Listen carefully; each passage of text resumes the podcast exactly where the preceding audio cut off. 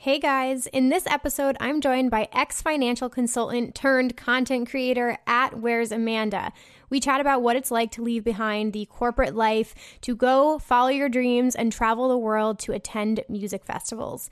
Amanda has some really valuable life lessons and advice for you guys. I really enjoyed speaking with her today. I learned a lot. So I'm super excited to share that interview with you guys today and kick off the new year. So let's get into it. Hey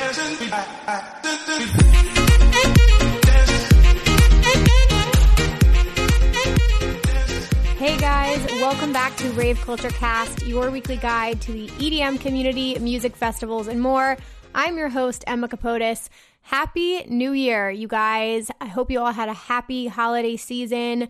Welcome back. I feel alive. I feel refreshed after taking my first week off, um, but I am so, so excited to be sitting down to finally record again. Thank you all so much for checking out today's episode.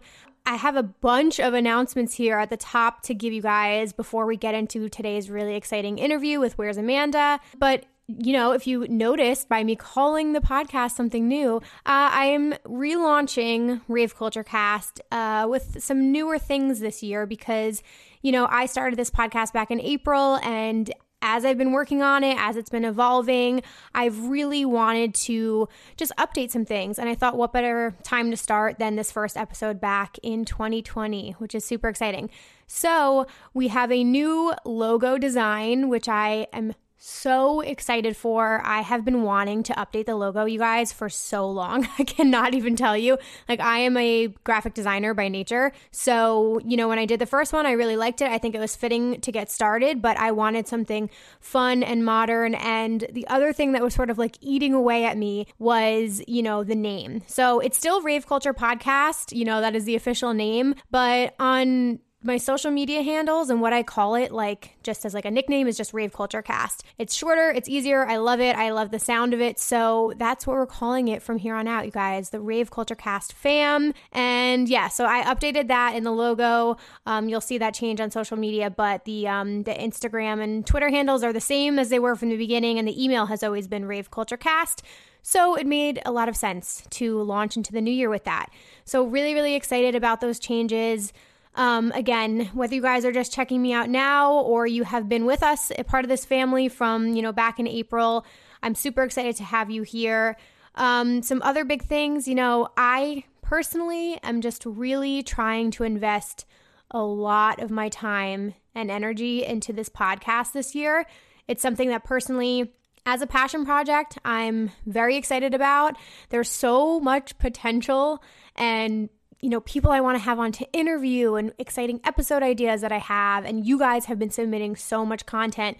So I think there's just like so many places we can go with this. And I really was just excited to like give this some new life um, this new year. So anyway, I hope you guys enjoy. Um, please send me your feedback. I'd love to hear your thoughts on everything and the, the change. I hope you guys are welcoming to it. Uh, what else? Um, you know, I just wanted to talk about resolutions really quickly, obviously, because, you know, we're starting off here January 1st. It's a new year. A lot of people approach the new year with resolutions or goals, whether in life, career, relationships, finances, like whatever it is. And for me personally, I am approaching this year.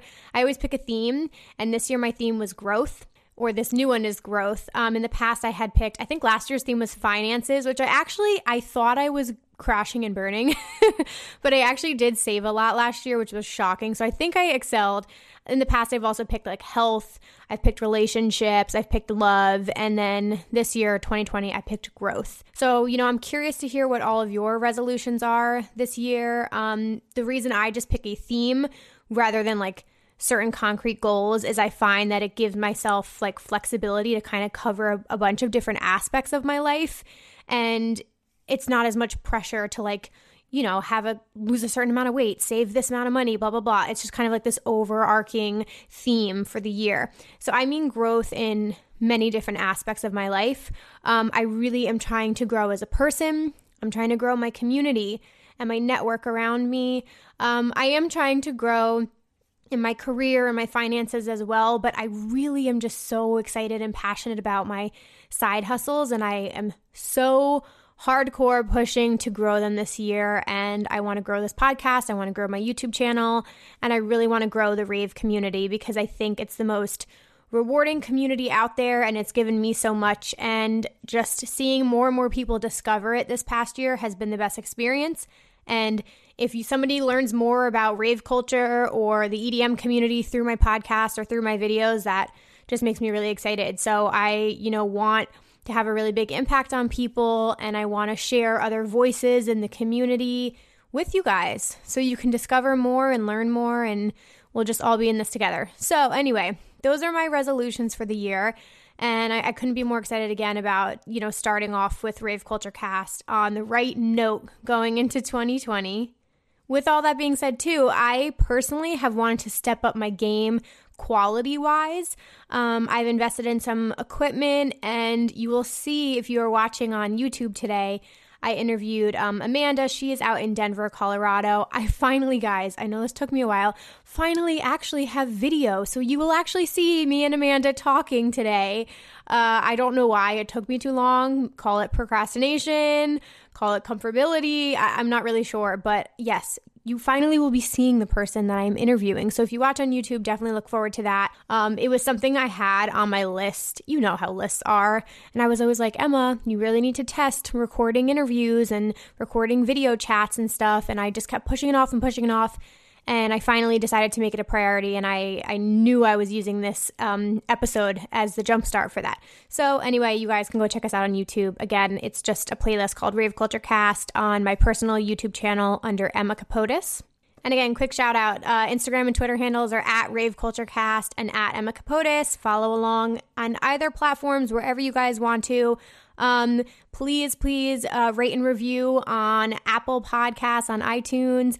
And I would absolutely love it again if you guys go give us a follow on YouTube, subscribe over there, and just spread the word. Send a link to a friend today. Please screenshot and share on Instagram stories, tag us in it and spread the word. I really, really appreciate you guys um, telling people about the podcast. That's how we grow over here. So thank you guys for doing that. Okay, I've blabbered on for literally long enough. I just had a lot of updates to, to catch you guys up on at the top here. So I'm going to get into our listener of the week and then I will roll right into the interview. And then you guys, we will have EDM news at the end, which I have a, I think I have a lot to catch up on because it's been a few weeks since I've recorded. Okay.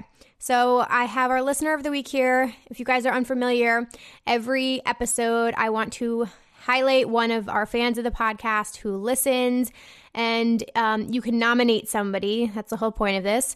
So you can send in nominations to raveculturecast at gmail.com. That's raveculturecast at gmail.com.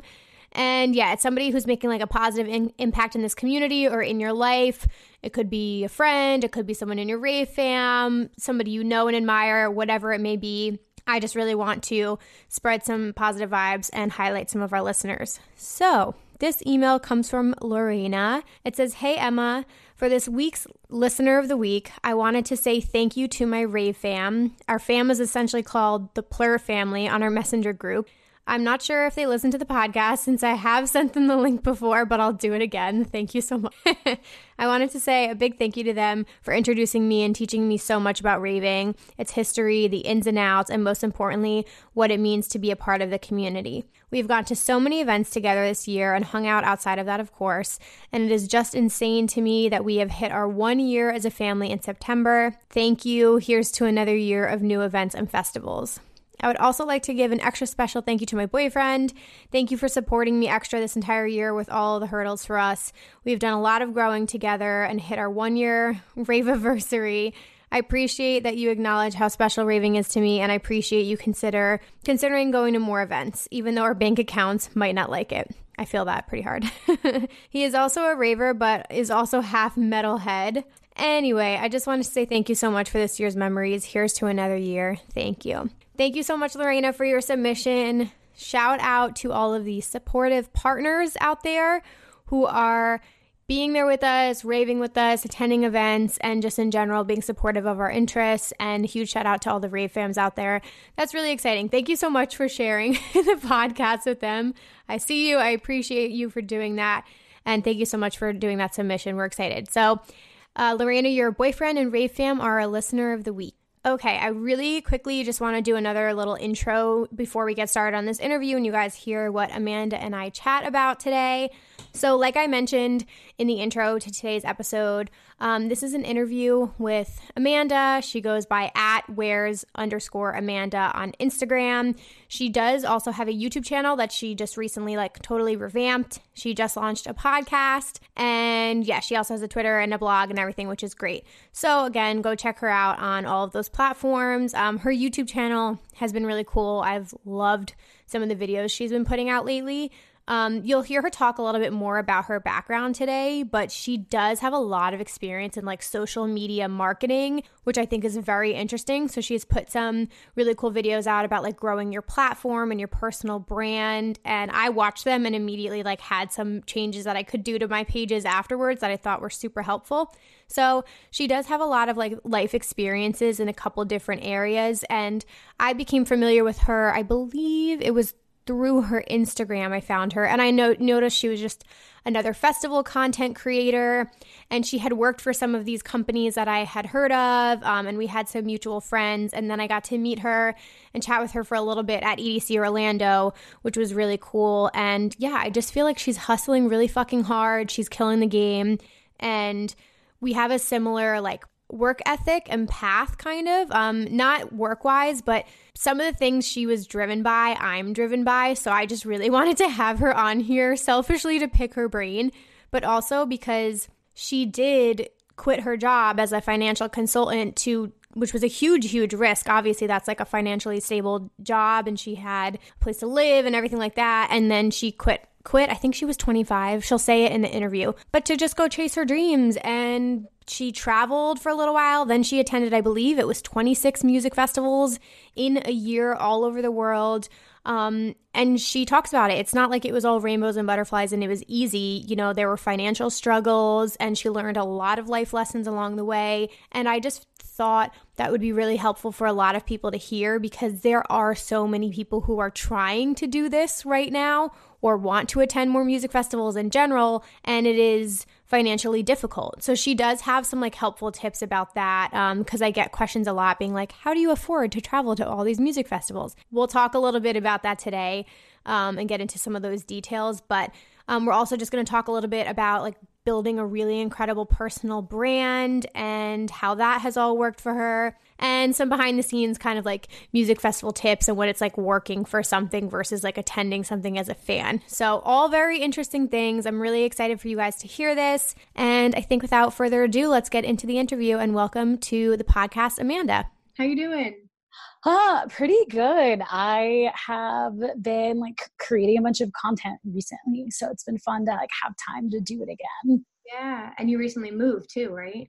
Yeah, I've been here for 2 months now, but I like went on a 3 week trip in between, so it's been like two weeks since I like stopped traveling again. So okay. I feel, like, I feel like I'm finally getting to like settle in. This is like my room. Yeah, I know. I was gonna say I was just watching um your like Who is Amanda video on your YouTube channel, and I know you were at home for a while, but I saw one of your posts that you moved to Denver, right? Yeah, so I was actually kind of traveling for two years. Like I would joke that I was living at my parents' house, but I would be there for like 10 days max. Okay, got it. Um, and I was really like living out of my carry-on. I did like last year I did 26 festivals. This year I think I'm at like 15, maybe closer to like 20. Okay. Um, I haven't like sat down and actually like tracked like how many I've been to this year. Right, Just right. Always been like a roller coaster, but yeah, I finally decided that I was ready to pay rent again. Yeah. Um, I kind of enjoyed, you know, like people always ask me like, how can you travel so much? And it's because I didn't have to pay rent. Like it literally right gave me so much extra income and like i would go to you know mexico for a month and get like an airbnb like right by the beach for like super cheap okay um so i just kind of had like i guess alternative living habits right right right Mm-hmm. Oh, that's awesome. Well, I'm excited you're here and I'm glad we're testing this out. Um, so, just to give you some background, this is going to be the first episode of the year, which I'm really excited about because um, it's literally coming out on January 1st. And I was just trying to think of like how to kick off the year and not only like restart rave culture podcast but just like introduce more people and you know i recently became familiar with you and i got to meet you at edc orlando and i just think you have a really interesting story and I found your um, tips video helpful. You did like a budgeting tips video on your YouTube channel. And I thought like a lot of people are probably in the position where they're like figuring out their goals for the year and like restarting. So I thought it'd be interesting to just like share your story and then, you know, any tips and advice you have as far as like traveling and doing that full time um, and doing music festivals. So, before we like hop into all of that, because I have so many questions for you, um, I just wanted you just to like introduce yourself to anybody who's not familiar and you know where you're from, what you do, and uh, just how you got involved in the music festival community to kick it off. Totally. Um, so I'm Amanda. Uh, a lot of people have kind of known me through my, I guess you call it my personal brand, Where's Amanda? Um, through Instagram. I've really started to kind of grow my platform a little bit more through there. About two and a half years ago now, I was living in Charlotte, North Carolina. I was working in finance. I started going to music festivals. Like I had all this disposable income because I was working in finance. So I was like making some pretty good money. Like it was pretty awesome. I was honestly making more than I ever thought I would at the age of 25. Um, but I started kind of getting a little bored. Um, I started blogging on the side. I actually started like food blogging. That's where I started it off. I had this Instagram called Treat Yourself CLT. Ah, I've never seen Parks and Rec. The Treat Yourself episode is like one of my favorite episodes. Yep, yep so me and my friend we just started she's actually um, still into food blogging. She works for like best food you know new york and best food denver um, so she's still stuck with it. Uh, but i started there and then i really got more into music. I was working for this um, I guess it was like a media outlet, you could call it in Charlotte called uh, Culture. Okay. And I honestly just like filled out an application online and was like, you guys are doing cool stuff. Like, I want to do cool stuff too. Like, what do I do? Um, and then I covered my first concert was actually Steve Miller Band. Oh, um, nice. and then I did G-Eazy, which was, it was G-Eazy and Logic, which was pretty cool. Wow, yeah. And then after those few articles, oh, I did an article about a pastry chef and like some food stuff. Okay. And then I got the opportunity to go to Austin City Limits as media, which was like insane. I think at that point I'd maybe been to 10 music festivals ever. My first one was Counterpoint in uh, 2012, which was like this insane lineup. It was $150 for Bassnectar, Avicii, Pretty Lights. Zedd was like at the bottom of the lineup on a side stage. Wow. It was back when like raves were still kind of like neon and like the furry boots boots and like candy yeah, yeah like way yeah. way back um and then like girl talk would come to like my university all the time yeah like some throwbacks here mm-hmm. um, and then i got super into like Greek life and I was like president of my sorority and I was like, oh, I don't go to festivals, you know, it's just like look, blah, blah, blah, blah. And now like, look at me, it's so funny. Right. um, so yeah, so I went to media for ACL and I was like, whoa, this world was so cool. Like I literally just sat back in the media area and like watched other people do interviews and just like right so hard. It was like this is people's jobs. Like what is going on here? And I was like, okay, like you know maybe this is the world I want to be in. And I quickly found out that writers don't really make that much money, unfortunately. And I think the more that I've experimented with different things, like just sitting at a computer and just straight writing is just maybe not the medium that was good for me. Okay. Um, but it still kind of got me into it, got me started. I really started to do more artist interviews.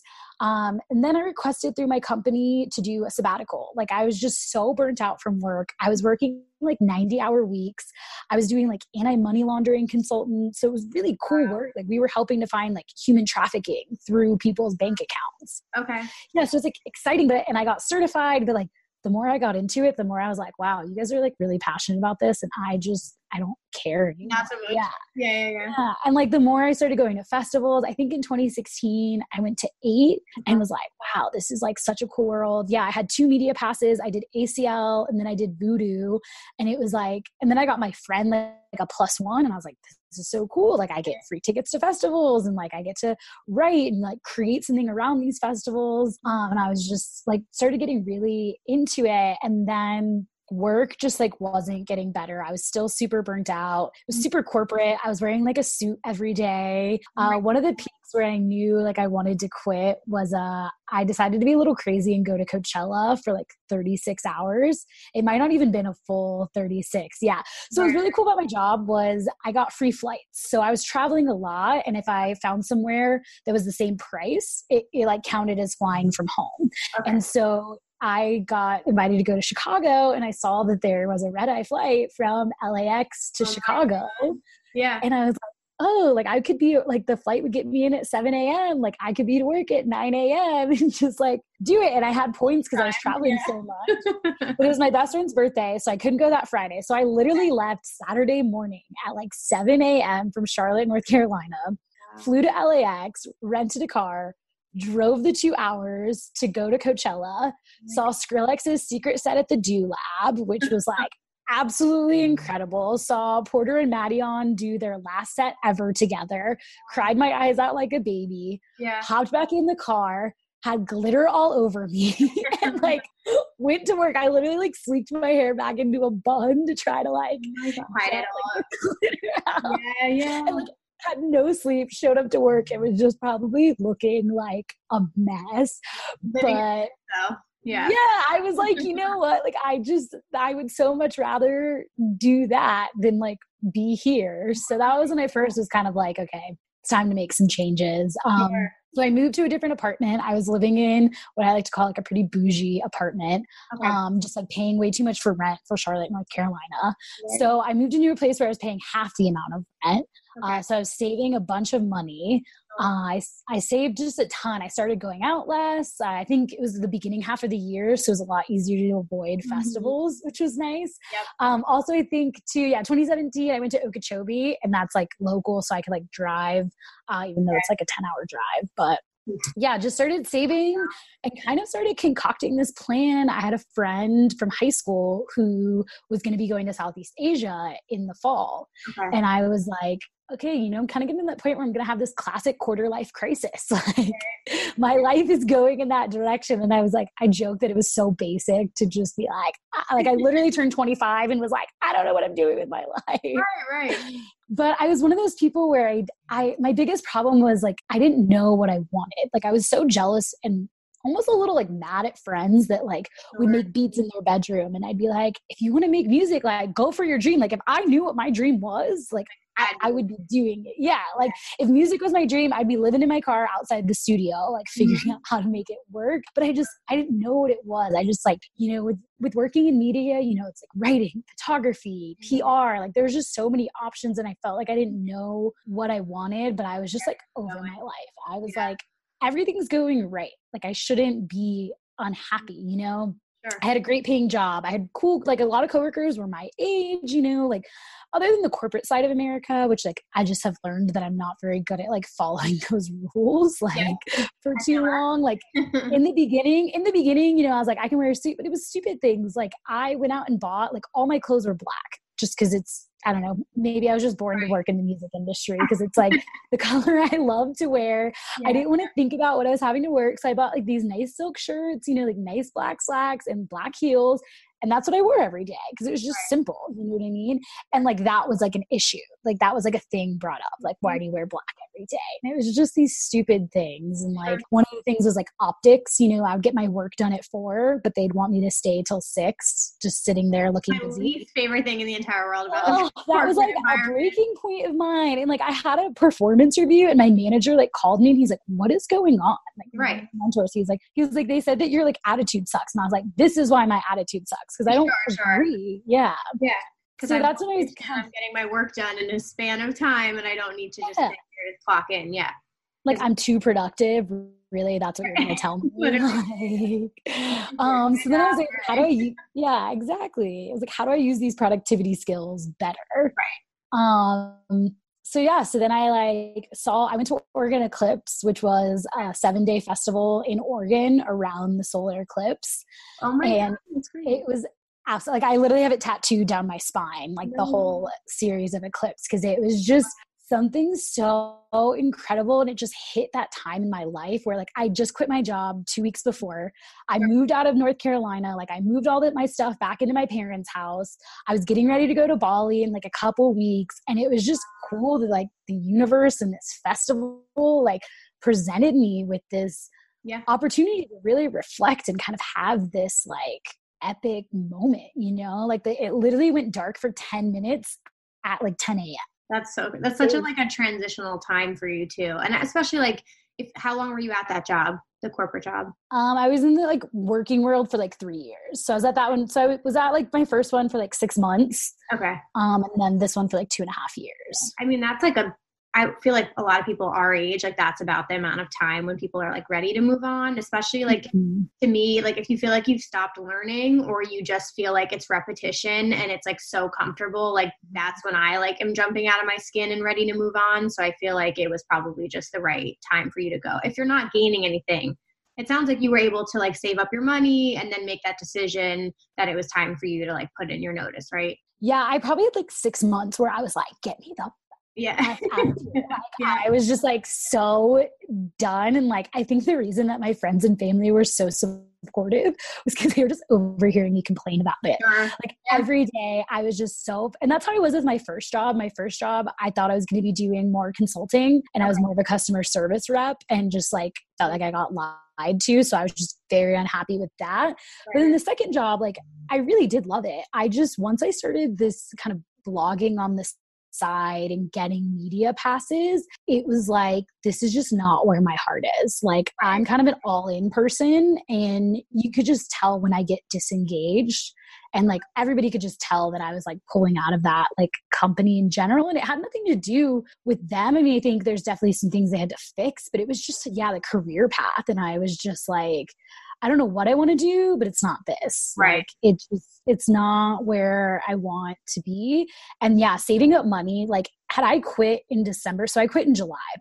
Okay. I was ready to quit in December and I had zero savings in the bank. I was in a lease that was really expensive. I had no plan. I was like, I'm going to go be a barista because I'm just right. like unhappy. Like, yeah. but I waited the six months my bonus hit in March, and that helped. You know, I saved uh, like fifteen over fifteen thousand dollars in wow, that six. That's great for people. that's like who aren't saving. That's great. Yeah.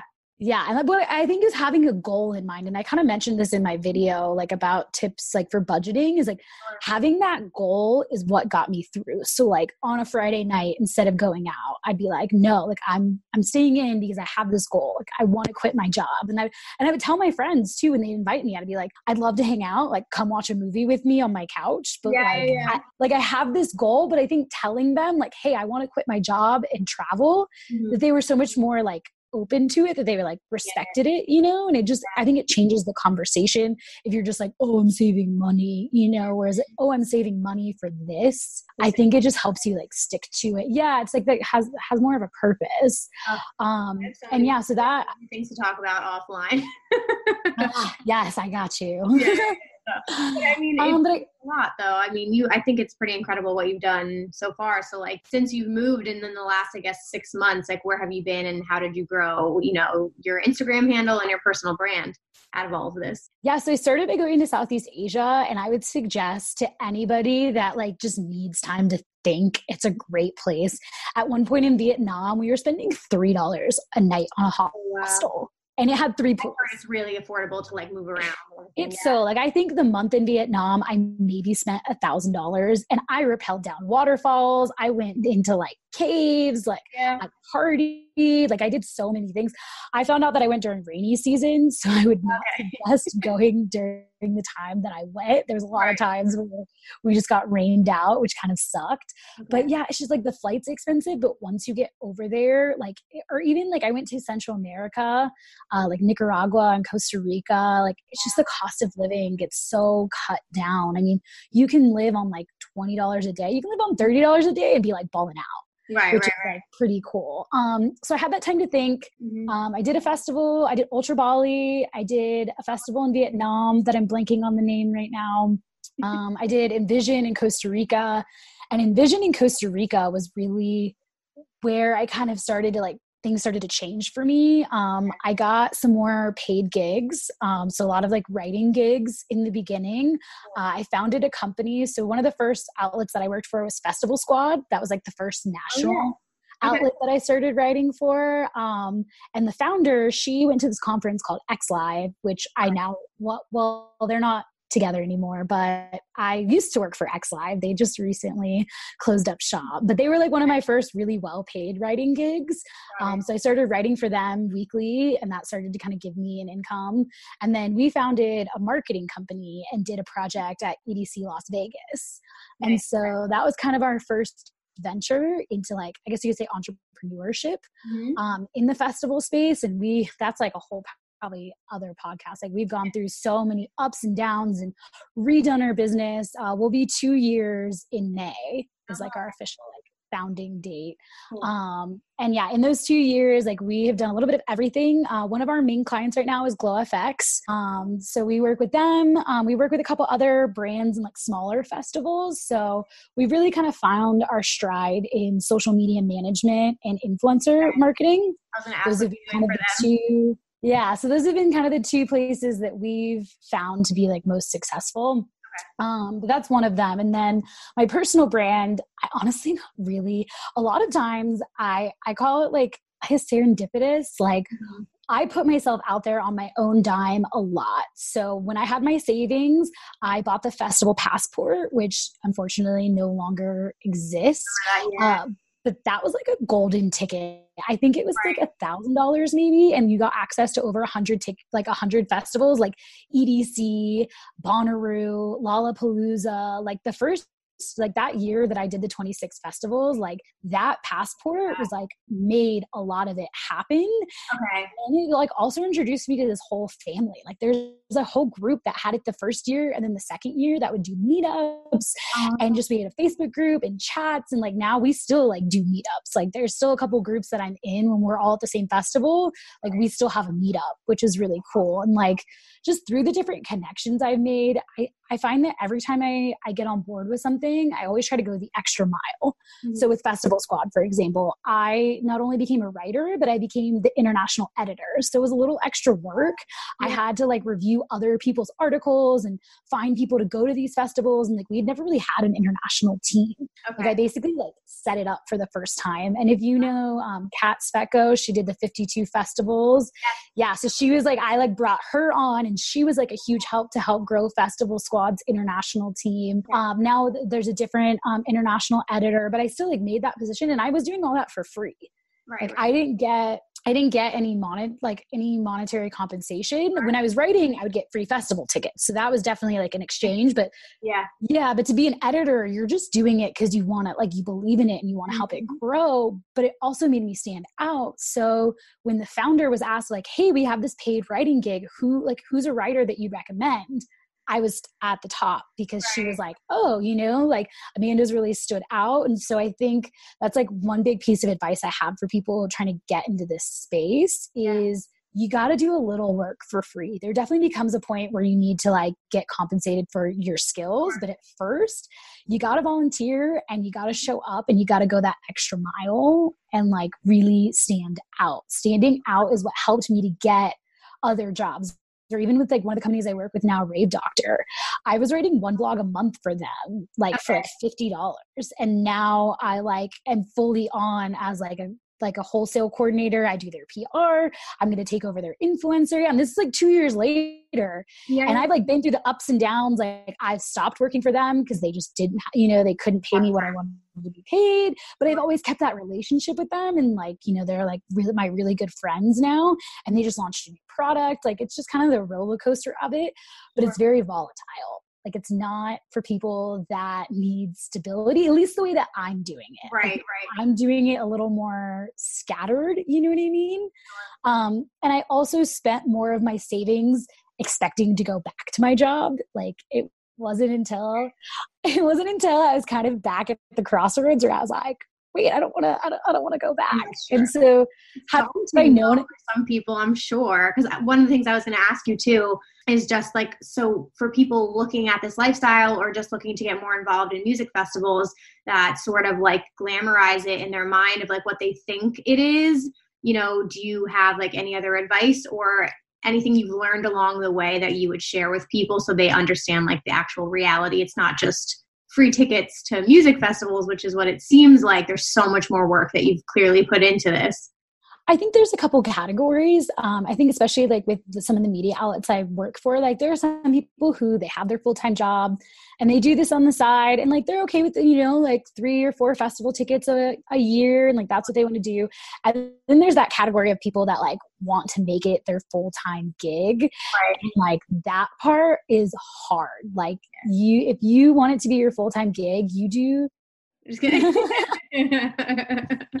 you have to do a lot of work for free in the beginning. Um, I think I think for me it was tough because like I said, I just wanted to travel. I just needed a break from my life. Like I was just like, yo, I'm out. Like I just need to like not be in the space I'm in. And I think that's what's so cool about traveling. Mm-hmm. Um, I always tell people if you don't like if you don't know what to do, travel. Even sure. if you're taking a trip for the weekend by yourself. Like in college, I went through a rough patch and I literally rented a car and drove to the beach for a day and just like sat at the beach and like chilled.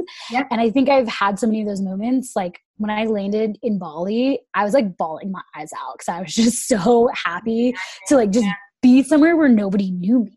You know right. what I mean? Like I didn't have anything that like I had to abide by or anything like that. Um, so I think the biggest advice is that because it takes like a certain type of person to do that too. I think a lot of people even just like getting that first like step out the door is really hard or even quitting their job. Like I think a lot of people will just stay because it's comfortable and it's stable and like exactly what you're saying. I think it's like pushing yourself past that and like being a little uncomfortable at first too yeah, I joke that I might be like missing that part of like your frontal lobe that like tells you like not to. Cause when I was 16, I got the opportunity to go to Italy by myself.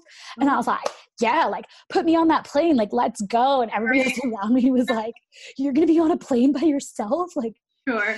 You don't know the people that you're meeting when you land. And I was like, nah, like let's, let's do this. Yeah. yeah, yeah.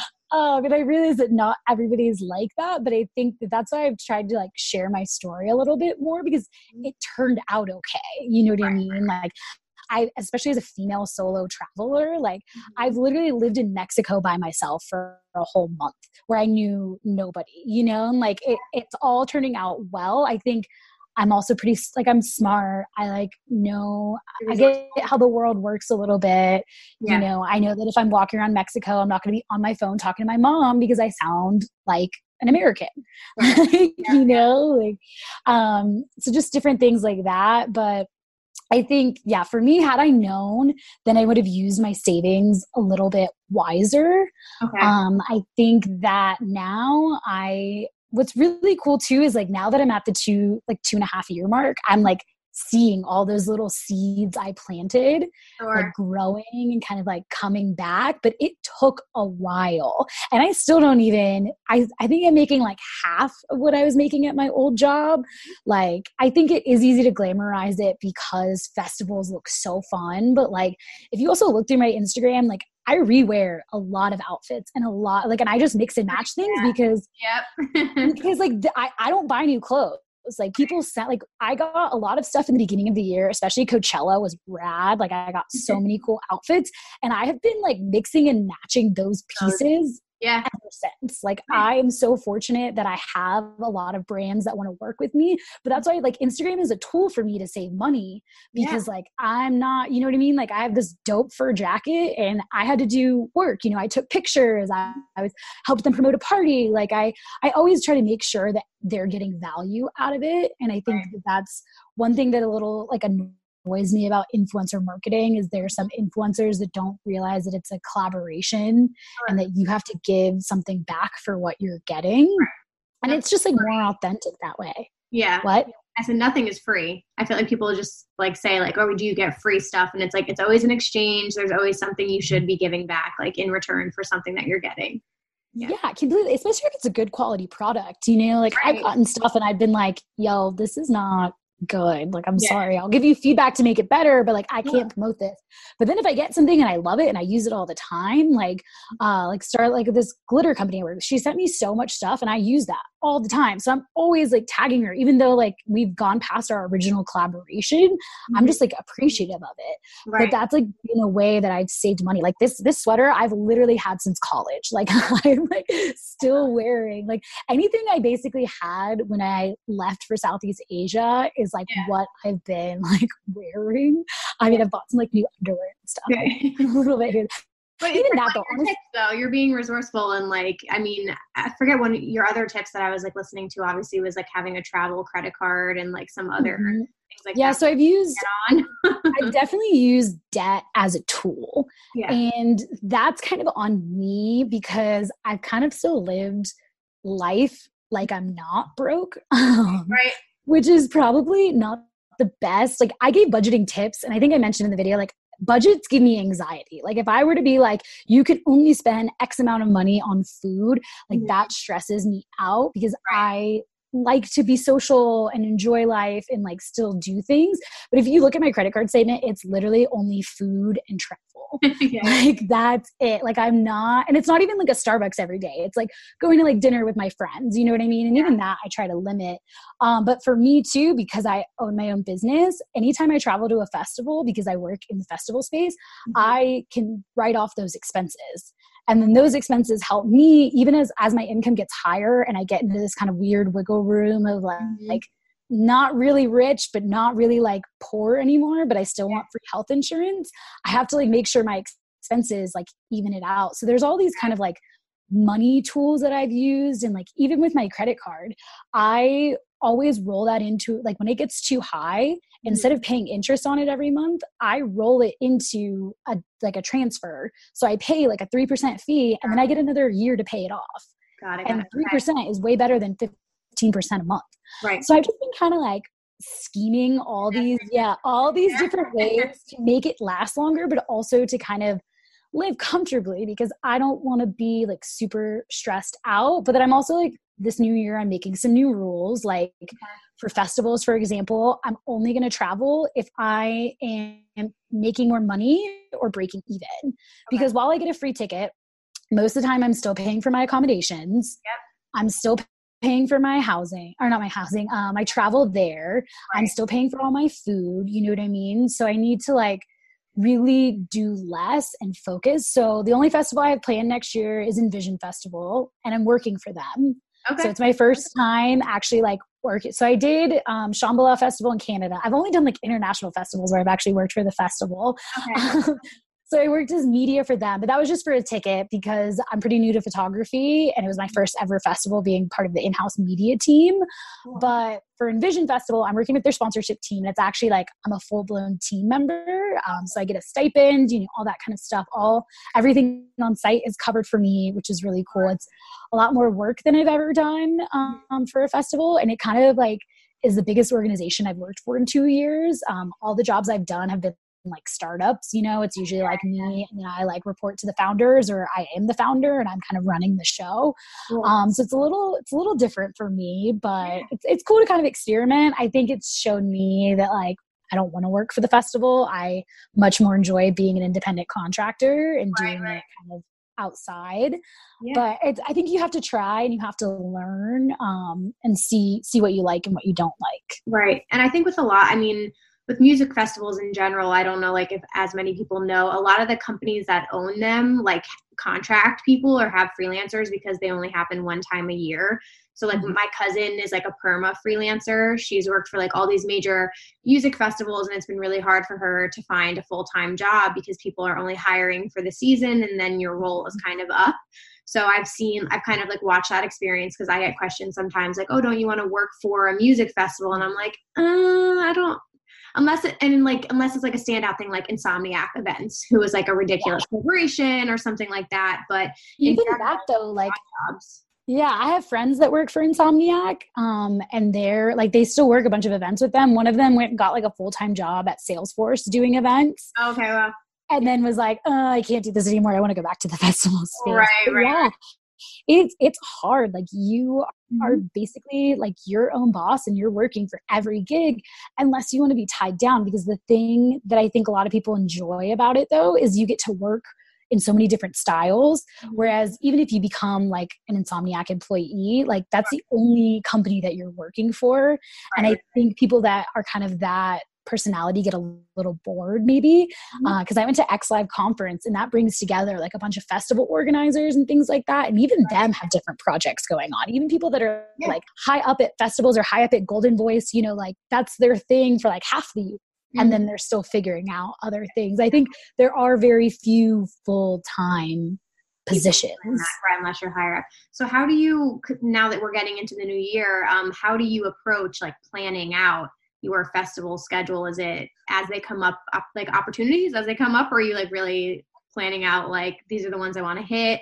I gotta know your bucket too. I know. I like I want to sit down and do it and I keep telling myself that like, yeah. okay, I'm gonna sit down and I'm gonna make a plan.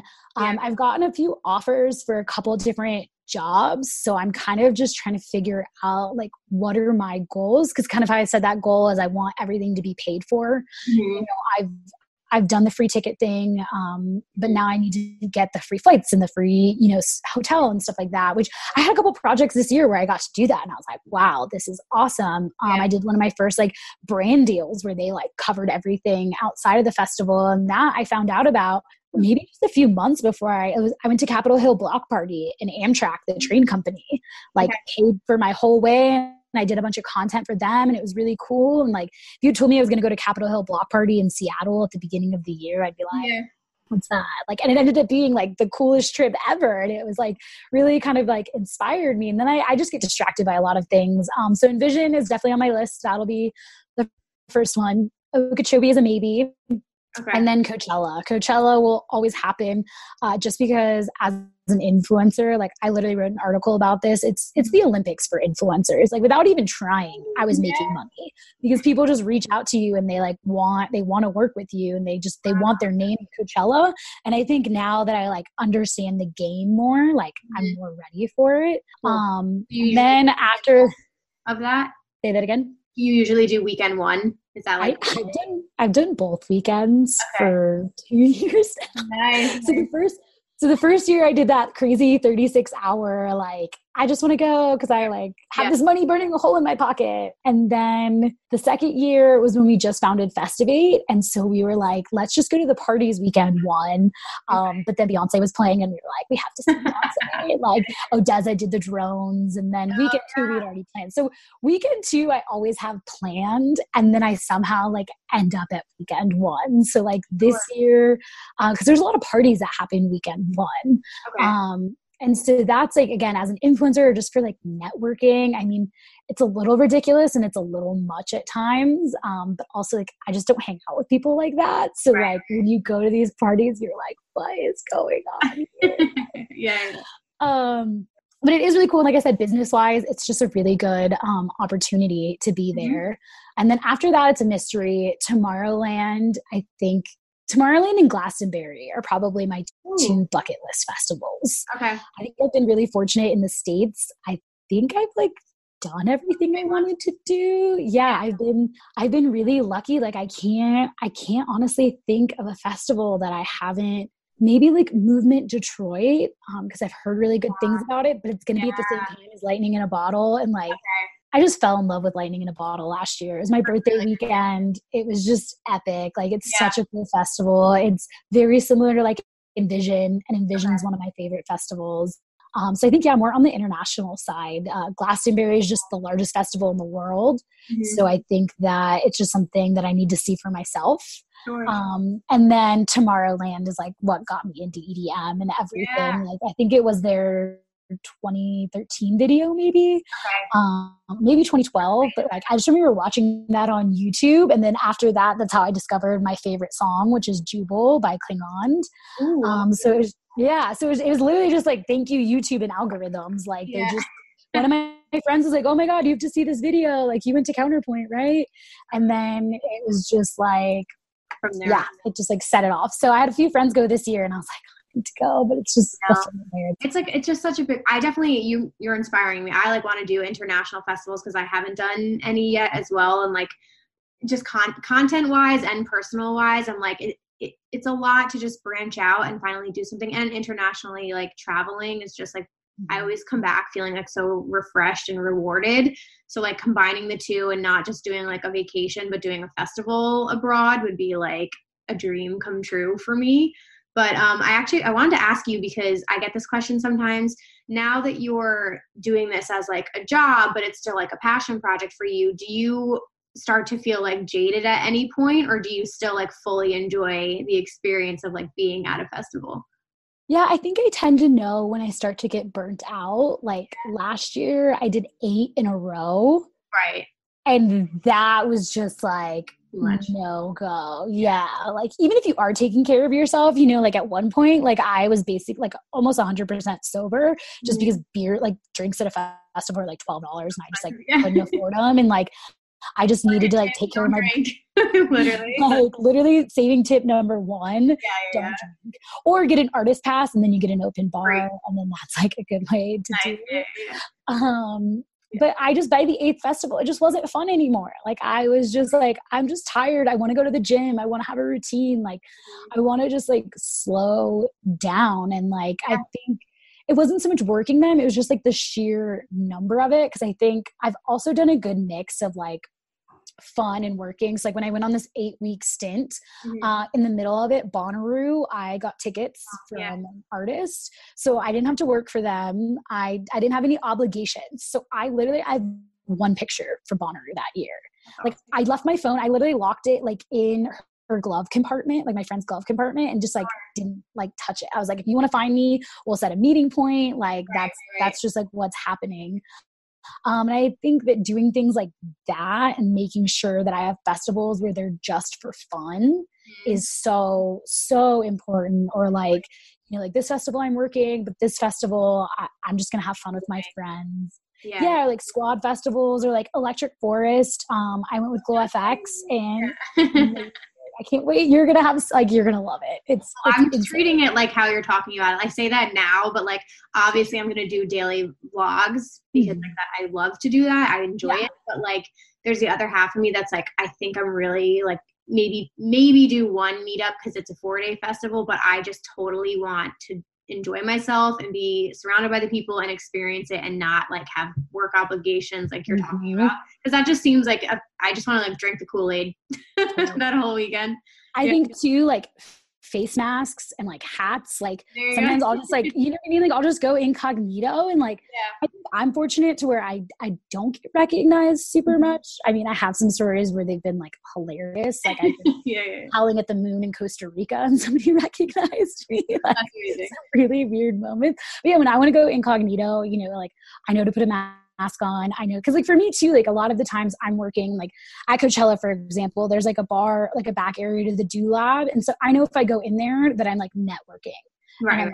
On my game. You know what I mean? Like I know if I go to the media area, like I'm gonna be there to like network and stuff. But like if I just have like a GA pass and I'm just like in the thick of it with my friends, like that helps so much. And I'm really fortunate that I have a pretty good squad mm-hmm. that goes to two to three festivals every year. And I've been festivaling with them for like five years now. Um, so I think like having when I'm when I'm at those like obviously I make new friends and like I love the people that I'm around, but it's like those moments when I'm like around them that I get to be like, wow, like this is why I do this. Like, you know, this is worth it. Like to be here with them. And I'm in such a better place mentally than I was, you know, when I was at Tomorrow World 2015 with them. You know, yeah, I can just yeah.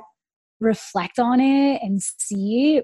Uh-huh. Um, I think also like the type of pass you get definitely helps. You know, media passes, you tend to get snacks and like an air conditioned room that you can hang out in and get better really access. Status. yeah, I mean, some festivals you get nothing. Like certain right. ones, I've literally gotten like regular GA and like you get like a cooler water bottles, maybe. Sure, sure. Um, and then some like Austin City Limits literally rolls out the red carpet. There's like yeah. happy hours and food trucks and massages, and I got my hair done. Like they like really, really do it big, and I think that that helps because like sometimes, especially if I'm on a long run and I have a GA ticket, I'm like not to be like annoying, but it's like I just I just want some of the amenities that I have, you know. how do you how do you suss out like certain opportunities now too? Because like uh, people who are entrepreneurs or are working like multiple jobs and doing different hustles, like as you grow your brand and everything, I'm sure a bunch of stuff starts to come your way. And like, how do you decide what's worth your time and like what is a legitimate opportunity versus mm-hmm. something that you might have to pass on? Um, I think just asking questions. Um, I think for me, I've definitely tried some things and been like, oh, that was not what I want to do. Yeah. yeah. But luckily those I like got paid for. So I was like, okay, well, at least I like made some money, you know, like paid off some debt. So that was cool. Um, but I think you have to make sure that people are respectful of your time and your skill. Like me, I know that I know this industry pretty well now. And when people like want to bring me on, like I know that I have really good ideas and that took me a lot to like feel confident. Mm-hmm. Or like even I think if you even if you're just like a photographer. Yeah. You're just starting out, like yeah, work for free, do an exchange for pass to the festival, get mm-hmm. your name out there, over deliver, and like really show up. But if you've done that a few times and like you need to wait until somebody's going to pay for it, and even if that means skipping a festival or saying no, like you just have to be patient. I think people get really impatient mm-hmm. and they just take the first thing that comes to them. Yep. And it's just like waiting it out and making sure that it's like a hundred percent right for you mm-hmm. is like a huge key um, and really just like figuring out what you want to do like for me i know i'm never going to work like the parking lot like right, right, you know like well, well, it's a great opportunity if you want to get involved in production. Like, I have no desire to be part of the setup of a festival. Yeah. yeah, even artist relations. Like, that's something I've like thought about for a little bit, just because it is you know pretty close to kind of what I like media. When you're interviewing, you're already working with them, uh, right. uh, but then you can sometimes just become a babysitter, and I was like, I don't know, not maybe not my thing. Yeah, yeah. So I think it's just like figuring out what your thing is, but understanding your end goal. You know, if like you want to be a tour manager, if you want to just be a manager, if you want to be the head of artist relations or the head of public relations for festival like making sure that those opportunities like align with okay. that end goal totally helps. And if you don't know what your end goal is then try everything. Yeah. Um, i think for me like figuring out what i want to do is like going back to that goal of getting everything paid for. You mm-hmm. know, if I'm paying any part of my way, then for me, it's just not going to be the right opportunity because I need to save the money. Yeah. You know, like I need to stop buying plane tickets and like stop eating out. And like the only way I'm going to do that, I, now that I have my lovely new home in Denver, like I actually have a place to hang out, you know? Yeah. And so it's like taking that money that I was spending and now I'm spending it on rent. So like my priorities are just different. Yeah. Um, so that's why I'm kind of like in between about Okeechobee because it's across the country for me now. Mm-hmm. But it is one of my favorite festivals. I went the first two years. It was absolutely magical. Yeah. I'm curious to see like what Insomniac does as they take over. Yeah, um, I hope that I mean it was kind of becoming like a college frat party just because it happens during spring break in Florida. Um, but you definitely still had the hippies that came. Um, not the hippie, like the yeah. yeah. So like, well, we're, we're gonna see the lineup super interesting. Um, I know. So yeah, well, there's so many good, fe- but there's always gonna be more. That's what I always tell myself. Like I know it's like so hard when you see like a lineup drop and everything, and they each feel like so special. But I think a lot of people, from what I've seen, and like some people I've met in this community, like I do think some people start to overextend themselves or go into debt just to like say that they've been to this many festivals or that like they can't miss a lineup and at the end of the day like you just have to decide like what are your priorities what can you realistically afford and yeah. manage especially when you are paying travel and stuff and make those like hard decisions for yourself and if you can afford to do all of them by all means go for it yeah, or find a way to make money doing it because yeah. that's like the best of both worlds but um i mean like looking back kind of like reflecting on everything you've been through now do you ha- were there any like hard lessons you learned along the way or like things that you feel like i don't know just like helped you get to where you are now uh, I think who to trust. Um, I was really fortunate in the beginning. Like my business partner, Stephanie, the founder of Festival Squad, mm-hmm. is amazing. She is just like a genuine real person and she i mean everybody's looking out for themselves but she's not only looking out for herself right. you know like she is very open and honest with me and like i know she has my back and i think that that's one of the great things about the whole festival squad team is like my editor like everybody i've met through that organization mm-hmm. has been absolutely amazing and very i guess like altruistic and open Um, I definitely have made some mistakes and worked with some companies that weren't looking out for me mm-hmm. and didn't see my value. And, you know, really like, I don't like, not really screwed me over, but just like left a bad taste in my mouth, you know? Yeah. Um, and that was a hard lesson to learn because everybody talks about the music industry and they're like, oh, you know, it's like so tough. And like, I've noticed that more on the photography side now too, how cutthroat it is. And like, again, I was really lucky. Like when I was, when I first learned photography, like one of like the photographer festival squad lent me his camera. I was like, hey, we don't have anybody to photograph it. I'm sending somebody with my camera. I'll edit all the photos for you. Just go take pictures and like gave me all these like tips and tricks and stuff like that. And like who does that? You know what I mean? Like I just had really great mentors. Um, and then he told me exactly what camera to buy. He gave me like so many tips. He even gave me like a preset. Like mm-hmm. I've just always been surrounded by people that like have always looked out for me and always wanted to work with me and like right. just have like built me up. And then like last year, the beginning of this year, like I really made some mistakes and trusted um, some people that I shouldn't have trusted that maybe like were looking out for only themselves right. and just didn't like, handle things right, you know? I think the way that I've gotten so far is I leave a really good impression. And like not, not to like sound conceited, but it, it's something that I, I value in myself is like I really try to get to know somebody yeah. on a personal level. Like a lot of the jobs I have now, like I can tell you that person's life story. Like I can tell you all about them. I've been to a festival with them. I've created great memories. You know, I've like stayed up with them to like five in the morning talking about life, you know, like I just I really tried to work to make people my friends, and that's, that's the only way I want to do it. Um, and those things don't pay off right away.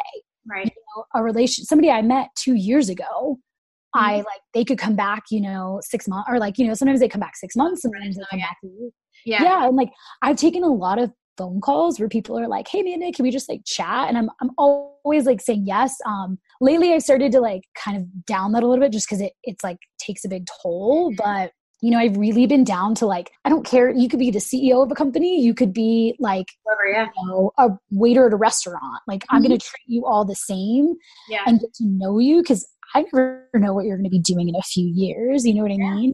Very smart. No, I love that. I think, I, I just think this community obviously is like so special because there are so many genuine people. Like, at, at least that's my, been my experience. Of course, there's always going to be like some people that don't have the best intentions or are doing something for their like personal gain. But I do think we are like a little bit lucky that the EDM community and like music festival community does have some like really awesome people. And like that's been one of the things I've loved about doing this. Like I became familiar with you not that long ago. And then I was watching some of your videos and I was like, I have so much in common with this girl. This is fucking crazy.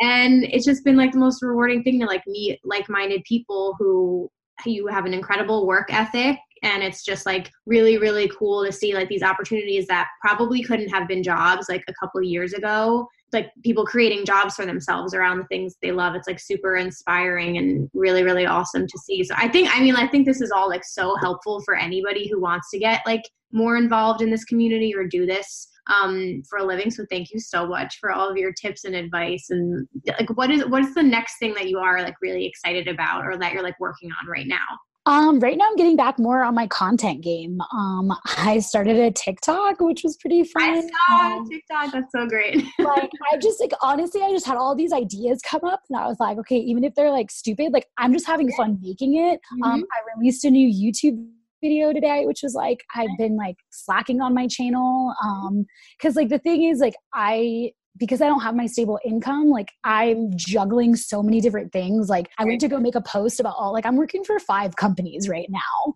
because I'm stringing together all these like little positions because I'm starting at square zero. You know, I don't have a degree in the field that I'm working in. I mm-hmm. have very little experience in the field that I'm working in and i'm trying to do it on my own terms and that just like takes time to like build. Um so i have to do kind of all these odd jobs to make it work until my long term you know you're not going to become a millionaire overnight. Yeah, like our like I've noticed like just with owning my own business, you know, we're hitting the two year mark and I've seen our revenue double, but it's still, you know, even when it's doubling, it's still not that high, but it's getting there. And I know, I know if I stick with it, it's going to get to the point that I want it to be. Um, so I'm just really excited to like have a home again. Yeah. Uh, being in Denver is just awesome. Um, I think I'm going to do less festivals, but have more of an impact at those festivals. Um, mm-hmm. You know, whether it's working or whatever content I create. You know, I tried something new at Imagine Festival, doing like a red carpet. Like, I just I want to figure out that video. I saw that. so I'm just testing. Like, I'm I'm just excited to be like to have some downtime to experiment.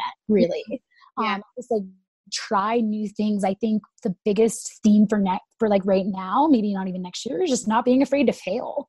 Right. You know, like I've made it this far. Like if I put a video out there and it flops, like whatever, like let's yeah. try, let's test, let's do an experiment. And then like when that one hits, let's figure out why it worked and let's mm-hmm.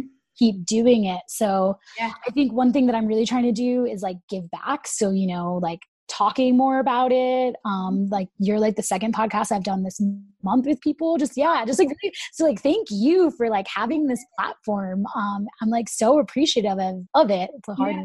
word because i want to like i want to give back to you because i think one thing i was starting to feel was like not fulfilled you know? Like i think i was like oh like when i first started my instagram it was like oh my god i'm at a festival. Like look at me you know know? And now it's like okay like you can do this too like you can be happy. And like i just i want to give back because i was feeling a little bit like what's the point of doing all of this? Like right you know, right. right making a difference because i think that's one thing i really want to do is just make make more of a difference in people's lives and really feel like i'm giving back because i i've been really selfish the past two years and i think that's fine. Like i think there are times in your life when you can be selfish and that's okay but i think for me I was selfish. I got a lot out of it. I feel completely different about myself and my life than I did, you know, two and a half years ago.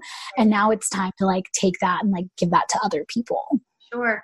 I think, but you're in such a good position because I think you like needed those experiences mm-hmm. to be where you are now to then share that knowledge or create that content like around mm-hmm. everything. I was gonna say I could listen to you do a podcast. So um, I actually recorded the first episode. It's like only five minutes, so we'll have to do a little switch and bring you on mine. Oh, you can that. do the talking. Oh, no, but it's, it's so interesting. Like I think there's so many people in this community, and like there's people who obviously are just to attend music festivals and it's like a hobby and they love doing it. And then I've met so many people who are like, no, I'm taking this seriously. Like I professionally want to do something in this community and music festivals just keep continuing to grow it's like unreal and there are all these new jobs and stuff so it's been really like rewarding talking to new people and meeting people in the community because it's like opening my eyes to opportunities that i didn't even know existed so I just think it's so interesting, and everybody has their own voice and story to tell, and that's why I'm like encouraging people. I'm getting more and more people saying like, "I want to start a YouTube channel." I'm like, "Do it." Yeah everyone has their own voice and their own opinion and their own experience. So I was literally just taking like a class on this yesterday, and it was like yeah. one of people's fears is like, oh, there's already so many X, Y, and Z. Mm-hmm. And yeah, there's so many YouTubers out there, but like nobody has your voice. Yeah. story. And yeah. like really showing that off and like believing in yourself enough to do it is like huge. Like even just starting, even if you only ever make one video, like that is still so much more than so many other people did. And so, like, I think small victories and like people being proud of yourself for any milestone, because it's so easy to like compare yourself to other people. But even just like starting a channel, starting a blog, like just creating that name is like such a huge step. Yep and I, I just think it's never going to be too oversaturated. Um, actually, Vibe with Age shared me a podcast. I'll have to send it to you. Um, I'm like obsessed with it now. It's called the Goal Digger Podcast, and it's this woman named Jenna Kutcher, and she's like an incredible entrepreneur. And the episode was all about um, like feeling like it's an oversaturated like space and um, oh, it was called um, Somebody Stole My Idea or something like that. Like I had that idea, but they went and did it. Yeah. And it like, it doesn't matter because there's so many ideas that like aren't original but mm-hmm. your experiences and like things that have happened in your life are going to make you tell the story differently than that person is so like you shouldn't be afraid to go create a video that's somewhat similar mm-hmm. because you were thinking about it anyway and you wanted to do it anyway so I, I and I think too, like, yeah, I think well, you and Aid are a great example too, because like I just got into YouTube this year, mm-hmm. and the way that I found you guys was because I was like, you know, festival content creators, like what is out there, and I quickly realized like, um, I th- oh, Aid was asking me about Dirtybird Campout and like her okay. list, and I just realized I was like, I am never going to be this organized. Like, I'm never going to make a prep video that I'm like, here's the because I've just never been that type of person. You sure, yeah. I mean? like, you can see on my channel, like I made a couple prep videos, but like they're not super helpful in my opinion. Like I just realized that that is just like not my thing. Like, yeah. I, I was just trying to do kind of what, cause you have to, I think like being useful is like a huge thing in this mm-hmm. community.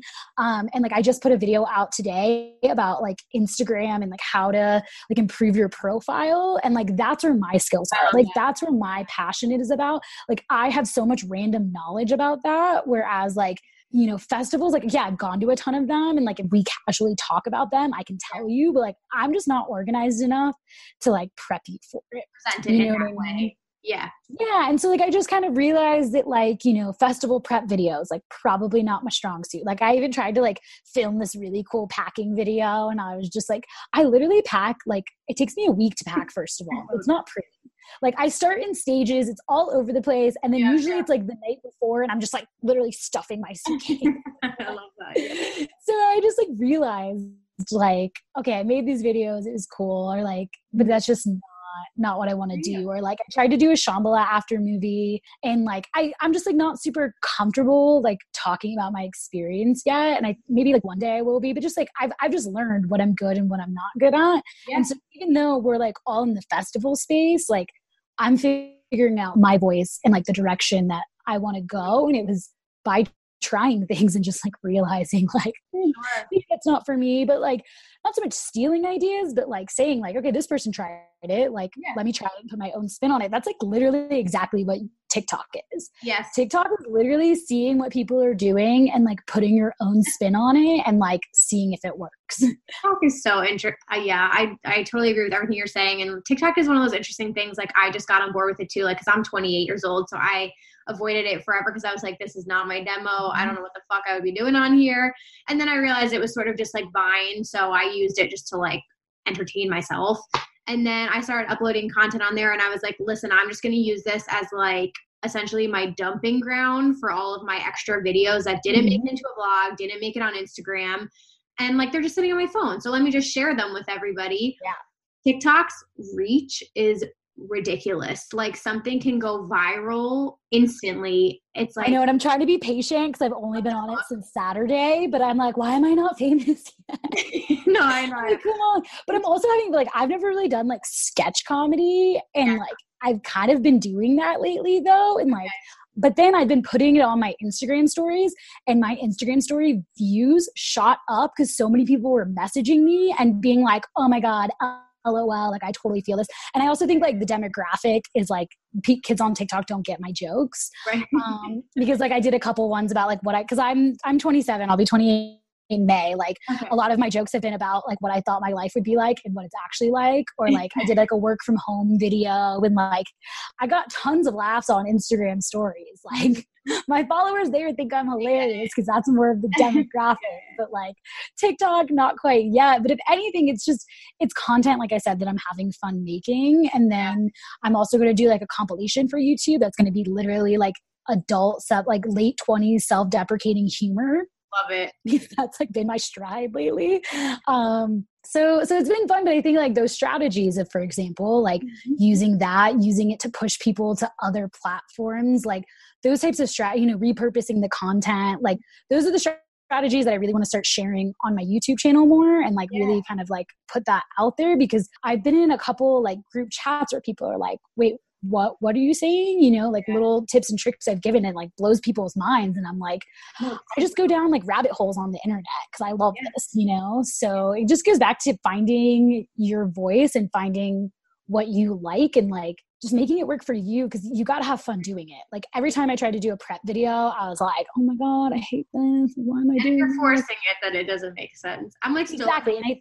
cracking up about because TikTok, you just get roasted by teenagers, and I'm like, "You little fuckers! Like, what are you yeah, talking like, about? you don't know me." I know. I'm like, luckily, I'm not famous enough, so I haven't had. I had one hater.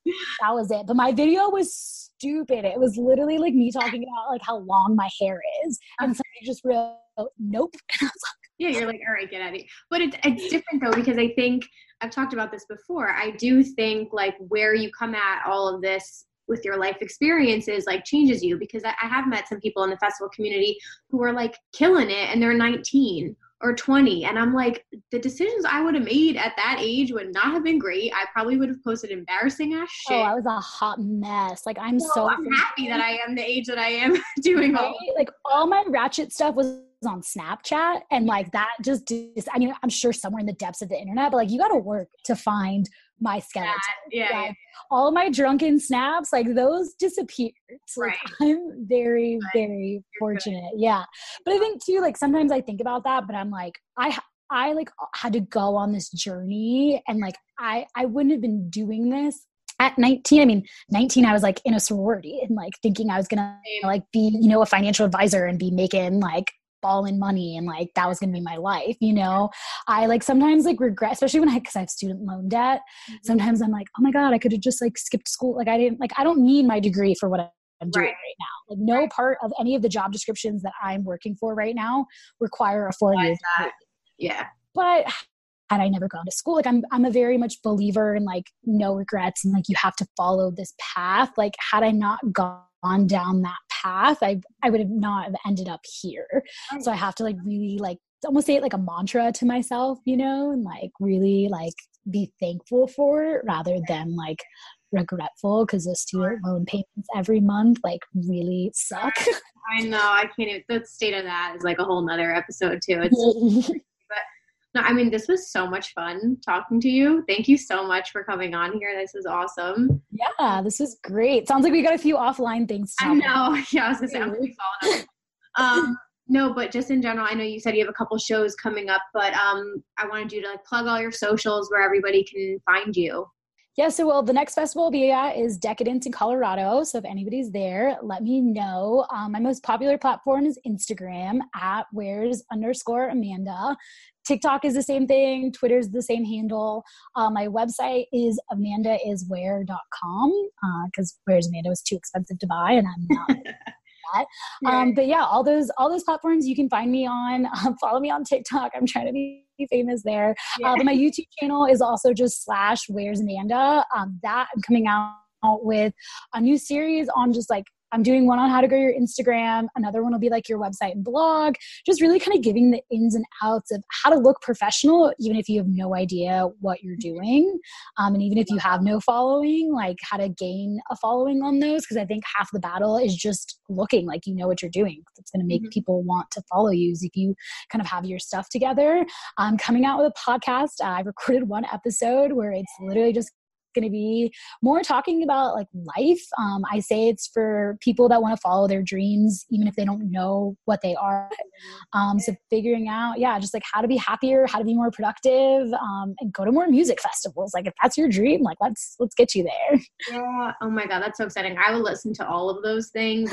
I think when you're talking from experience and you're talking about something you're passionate about, like that just comes across mm-hmm. versus like doing it for views and all of the above. So I'm looking forward to all of the content that you have coming out.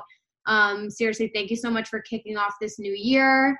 Everybody, happy new year. Wherever you're like listening from, it's kind of weird projecting like a month down the line. right. but um, hope, hope, the world hasn't ended yet. yeah, right. I hope everyone had a nice, fun New Year's Eve. Um, but yeah, I can't wait to see what you do, and I hope I can connect with you because I've never been to Red Rocks. So oh, yes, come visit. It's really need to get out there. I was gonna say, if anything, it's kind of like a nice trade off for you to be out there because hopefully you can still get to some really amazing shows over there. Yeah, I wouldn't live in other any other city, honestly. oh my god, I've never been out there, so I definitely have to get get on that. But I want to pick like a really because there's so many incredible like shows that go out there. I'm like, what's going to be the one that mm-hmm. I'm like, okay, I'm sending it. Yeah. And even like with you pick a Red Rock show, but then like Friday night, like last week, there was five different shows that I wanted to go to. Like wow. any given night here, there's just so much amazing like music happening. It's a really cool like music town right now. Yeah. Oh, that's so exciting. Well, thank you so much for your time. I really, really appreciate it. Everybody go support go follow Amanda. I'm going to link all your stuff below. And uh, I'm going to end the Zoom here, but I'll chat with you offline. Okay. Nice seeing you. Sounds good. Bye. Alrighty, you guys, that was so fucking awesome. Huge thank you again to Amanda for coming on today. Again, you guys can follow her on Instagram at where's underscore Amanda. And 10 out of 10 recommend checking out her YouTube channel and her new podcast um, if you guys want to learn a little bit more about her and become more familiar with her content. But I hope that you guys did take something out of today's interview. Um, I genuinely, like I said, I wanted to talk to her offline some more because there are so many questions I still have. But I think it's just really cool to see her growth for such a young person and I don't know, just for me, I always feel like so invigorated. I don't know if that's the right word, but like driven and motivated, motivated. And just like, I don't know, I feel like taking risks is such a huge part of life. And she just maybe be like, you know what? Like sometimes you just got to do it and go for what you're passionate about because you're going to be doing it majority of the time every day. It's work. So yeah, I really, really valued hearing how she made all of that happen and, you know, how she went from quitting her job to doing what she does now you know, it is a lot of work. It's not easy. That is 100% true and yeah i mean especially like if you want to follow your passions like it may not feel like work at the end of the day but people who are successful are putting in so much time and effort behind the scenes that you guys don't see. So, yeah, so it was really, really great to talk to her. I'm super happy I had her on, and I'm very excited to see what other endeavors she starts on in 2020. Um, I just felt like this was the perfect episode to kick off the new year as we're all sort of trying to evaluate our own goals and resolutions, like I mentioned in the beginning of the episode. And yeah, and I just hope that gives somebody like a better idea of, of how some of this stuff works. And it is possible. You definitely can do this if you if you have that in mind. Um, but yeah, but you got to set yourself up to be successful and give yourself a little bit of cushion there to make to take financial risks as well. So I'm really, really excited about that interview and how that came out. Alrighty, you guys want to get into some news? How about we do that? Uh, normally, I have like a full list of things, and I don't have that much on here, but I'm trying to think. I don't know. During the holidays, I really was trying to like rewind and spend time with family. And of course, I was working on a ton of stuff, but I, I feel like I wasn't on social media as much as I was on like a normal day to day basis. So that's a good thing. We're excited about that. But anyway, a couple things. Um, mainly festival announcements. Hangout Festival sold out quickly, which was crazy. That lineup to me, I think I mentioned in an earlier episode, looked so solid. I was like contemplating it for a second and then it sold out. And so never mind. We're going to check that off the list. Um, Coachella announced three of their headliners uh, Travis Scott, Frank Ocean, and Rage Against the Machine. I'm sure the full lineup will be dropping very soon if it isn't dropped already. Um, those three, not very appealing to me personally. No offense, but um, yeah, we'll see. Coachella's lineup last year actually was pretty good. Uh, Deja Voom's lineup came out, which, if you guys are not familiar, Deja Voom is Bassnectar's festival. It actually sounds so fucking cool. It's in Cancun, Mexico, March 25th to the 28th. The lineup is so good. Like, what? I'm trying to think if I know anybody that's done this festival. I'm not sure, but it's kind of like one of these things like how Holy Shipwrecked is this year, where you're sort of like in this resort and then you have the stages and it's kind of like a whole party atmosphere, which is pretty cool. So, just a couple names Bass Nectar GRiZ, Sub Focus, Caspa, Claude VonStroke, Justin Jay, Christian Martin. Who else do we have in here? Zion, Rezo, Crash, Champagne Drip, Jantsen, The Librarian, whole but bunch of names I don't recognize. Honeycomb. So, that's a really cool vibe, especially if you're into Bassnectar. I feel like that would be a pretty big bucket list um, festival. So definitely go check that out. And last thing I wanted to mention Tomorrowland.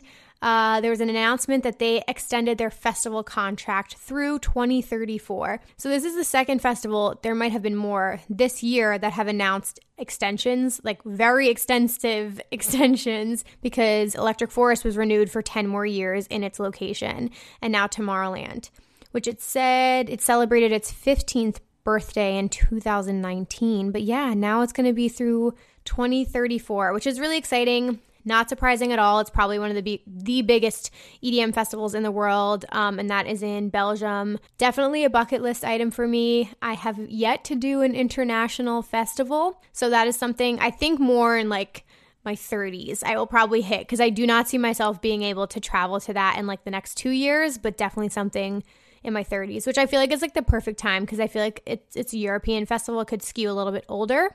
So, anyway, that's really, really exciting. I know a lot of people who are a big fan of Tomorrowland were excited to hear that.